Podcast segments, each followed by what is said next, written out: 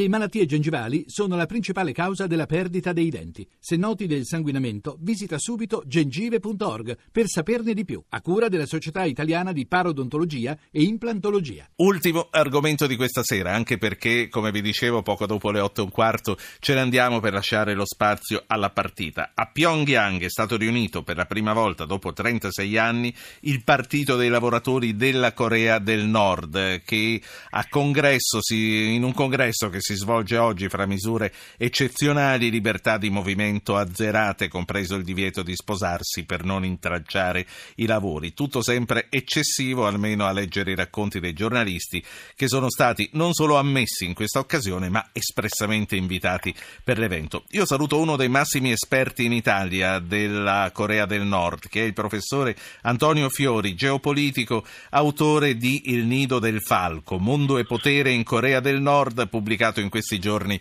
dalle Monnie. Buonasera professore. Buonasera a lei. C'è qualche possibilità che Kim Jong-un abbandoni il programma nucleare che è causa delle sanzioni internazionali per permettere al suo popolo, che comunque non se la passa molto bene, di vivere in condizioni migliori? No, non c'è alcuna possibilità e questo è stato chiaramente eh, riconfermato in, uh, nelle ultime ore da quello che abbiamo visto, anzi Kim Jong-un non ha fatto nient'altro se non aprire il congresso lodando eh, gli obiettivi raggiunti dal punto di vista nucleare, quindi non c'è nessuna possibilità. C'era anche il timore che in una giornata come questa dessero un'altra prova di forza facendo eh, partire qualche altro razzo, non è successo al momento che a lei risulti? Beh, timore ovviamente non è stato fugato, nel senso che i razzi, i missili Scud e Musudan eh, si sono susseguiti negli ultimi tempi, a gennaio c'è stato il quarto test nucleare, a febbraio c'è stato eh, il lancio di un missile a lungo raggio con l'obiettivo di mettere in orbita un, un satellite e si è parlato e si continua a parlare e ciò io naturalmente non posso escluderlo che eh, durante il congresso si possa verificare anche un nuovo test nucleare. Quanto durerà questo congresso? Non si sa, eh, è stato aperto eh, quest'oggi ora, ora, italiana, quindi eh, ieri in Corea e probabilmente durerà ancora un paio di giorni, una delle due giornate dovrebbe essere riservata a una grande parata militare e ai giochi a Rirang fondamentalmente, a quelle grandi parate che, eh, a cui sì. i nordcoreani ci hanno abituato. Però non si sa, eh, anche questa è un'altra delle eccentricità alle quali ci, ci abituano. Quando Pyongyang annuncia la bomba atomica, dichiarando dobbiamo difenderci dall'America, parla Washington o parla ai suoi cittadini? Ad entrambi, eh, sicuramente ad entrambi. Eh, in questo caso eh, probabilmente parla più all'interno, eh, d'altra parte la legittimazione e il consolidamento del leader è stato l'obiettivo precipuo di questi esperimenti degli ultimi mesi e anche il, ehm, la chiamata del congresso dopo, dopo 36 anni è probabilmente dotata tutta all'interno, eh, diciamo così, anche in eh, relazione a un cambiamento che Kim Jong-un sta effettuando rispetto alla leadership del padre, cioè ridare enfasi alla parte politica, quindi al partito, piuttosto che alla milizia, così come aveva fatto il padre, ma anche naturalmente eh, ciò è volto alla parte esterna e cioè eh, paradossalmente, secondo me, si sta cercando ancora una volta di eh, evitare che la Corea del Nord possa essere messa in un angolo e quindi si cerca di ripristinare una qualche forma di dialogo paradossale naturalmente, eh, visto che lo si fa con eh, test nucleari e lancio di missili con la comunità internazionale. Professore, lei è stato in Corea del Nord? No, eh, purtroppo non ci sono stato e non mi hanno consentito di entrare per fare degli studi, probabilmente ci andrò per turismo a questo punto. Quindi ehm, non, non, sa eh, consegnarci di prima mano delle sensazioni, delle testimonianze. E, ehm, come, comunque, come vive la popolazione? Che tipo di economia privata è potuta crescere in Nord Corea e quanto ha potuto giovare a, al benessere della popolazione? Diciamo che prima di tutto la conforto dicendo che anche io ho le mie informazioni. Meno male. e allora lo leggiamo eh, questo libro, no? Io lo, lo, non l'ho studiato ma l'ho letto qua e là e devo dire che è parecchio interessante. Ho le mie sì. informazioni dirette. A parte questo, eh, devo dire che eh, i mercatini privati o una qualche forma di eh, economia privata è nata soprattutto dopo la grande crisi Ehm, la grande carestia della metà degli anni 90 quando fondamentalmente il regime non riuscì più a soddisfare eh, le necessità primarie della popolazione e quindi dovette dare spazio a una sorta di economia privata, eh, diciamo così, eh, che in qualche maniera poteva consentire alla popolazione di andare avanti non soltanto venendo aiutata dal, dal, regime. Se poi mi chiede se questo mm, contribuirà a cambiare le cose dal punto di vista economico, le rispondo fermamente. Sì.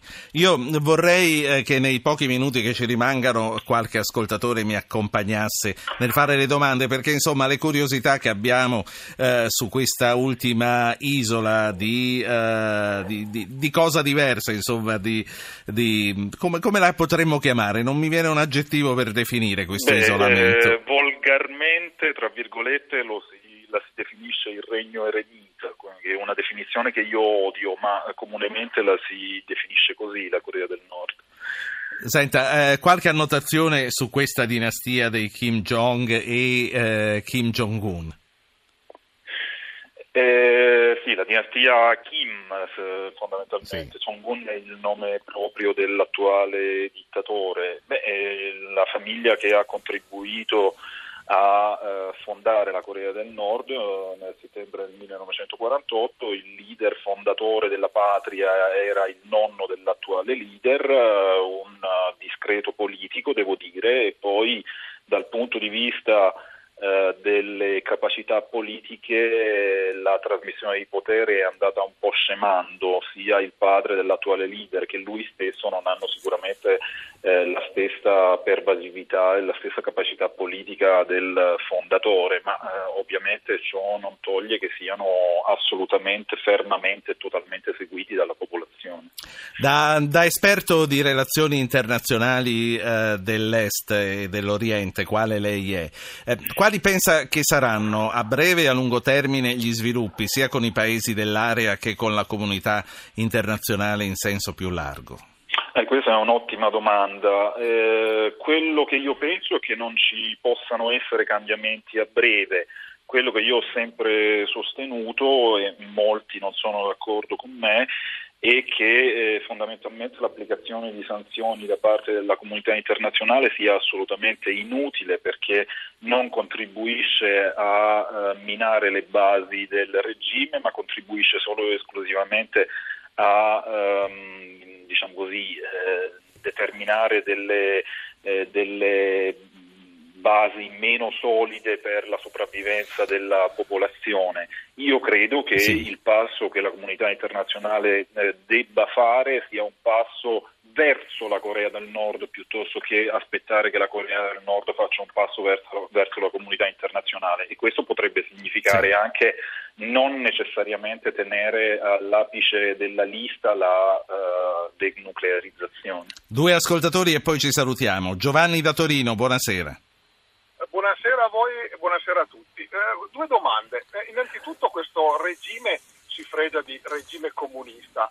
Ha qualche attinenza col comunismo? E poi il regime di Cuba aveva qualche eccellenza. Si parlava della medicina, della sanità, era un'eccellenza a Cuba. Sì. La Corea del Nord ha qualcosa di buono? Grazie per la domanda. Purtroppo arrivate tutti all'ultimo momento e poi dovremo chiudere. Laura dalla provincia di Catania, buonasera. Sì, buonasera. Io ho letto un bellissimo libro, un premio Pulitzer, Il Signore degli Orfani, che parla della sì. Corea, che mi ha messo i brividi.